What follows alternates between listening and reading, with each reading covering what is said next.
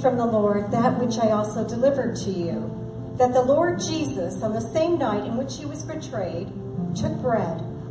And when he had given thanks, he broke it and said, Take, eat. This is my body, which is broken for you.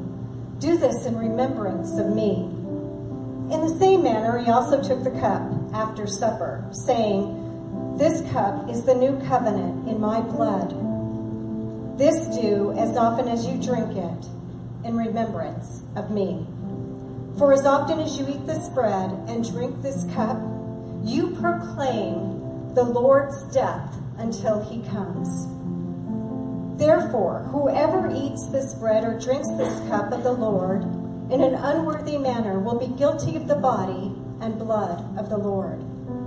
But let a man examine himself and so let him eat of the bread and drink of the cup. For he who eats and drinks in an unworthy manner eats to himself, not discerning the Lord's body.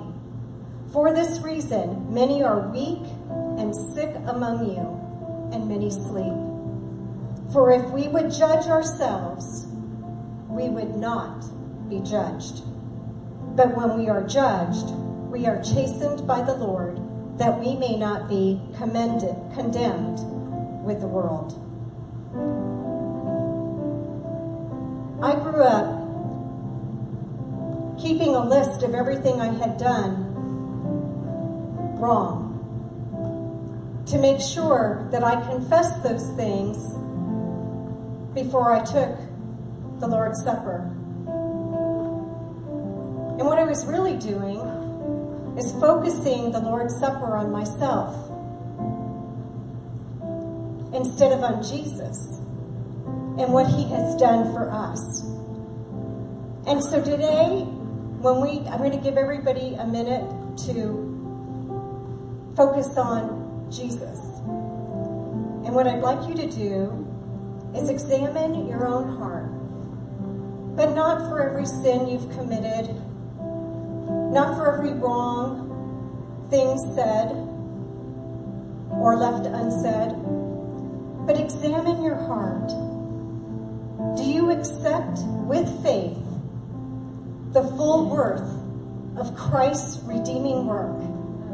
Not just dying for you, so, but dying for you and me so we could live victoriously. Do you accept with faith his full forgiveness? Do you believe with faith in his full acceptance of you? And do you acknowledge his complete power to restore, strengthen, and heal you?